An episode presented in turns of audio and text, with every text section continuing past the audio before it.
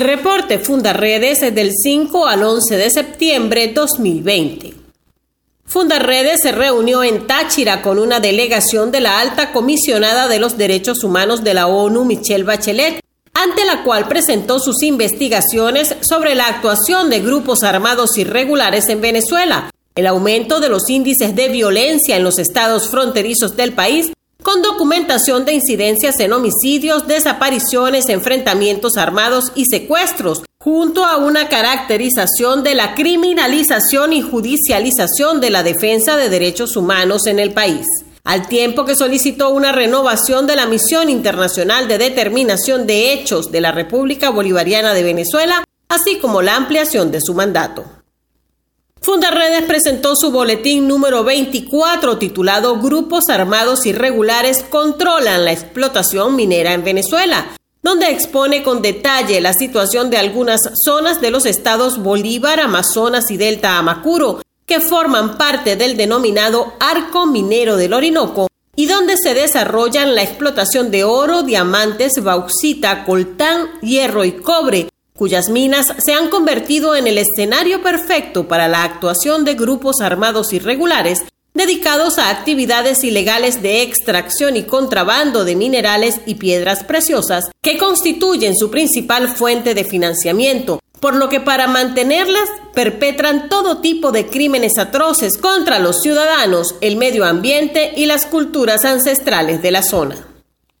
Con asesoría de Fundarredes, la comunidad de Cuesta del Trapiche denunció ante la Defensoría del Pueblo en Táchira a través del programa Actívate por tus derechos deficiencias graves en la prestación de servicios de gas doméstico, energía eléctrica y conectividad. Igualmente, el equipo de Fundarredes se reunió con la comunidad Villa de San Pedro en el sector La Romera de San Cristóbal a fin de brindar asesoría jurídica para expresar la precariedad de los servicios públicos. Fundarredes documenta a diario las vulneraciones de derechos humanos que ocurren en Venezuela durante la pandemia por la COVID-19. En medio de la emergencia humanitaria compleja que atraviesa el país, las protestas por falta de combustible recorren Venezuela. La escasez de gasolina afecta a todos los sectores, pero especialmente a los enfermos, que padecen afecciones crónicas y requieren movilizarse hasta los centros de salud para recibir los tratamientos que les mantienen con vida. Esta semana, por falta de gasolina, familiares caminaron 12 kilómetros con la urna de una niña en el estado Falcón. Además, continúan las muertes de médicos y profesionales de la salud por falta de equipos de protección y pésimas condiciones en el sistema de salud en Venezuela.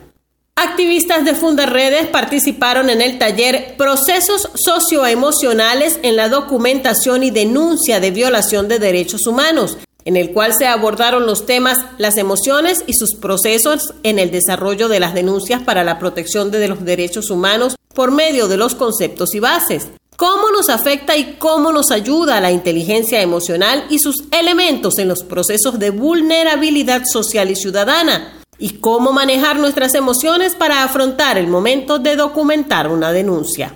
En Zulia, autoridades colombianas presumen que un docente secuestrado en La Guajira fue movilizado por sus captores hacia el lado venezolano de la frontera. El hecho se registró en el corregimiento de Limoncito, zona rural de Maicao, cuando el docente junto a otras dos personas regresaban de reunirse con las comunidades para un proyecto de energía eólica que se adelanta por la zona.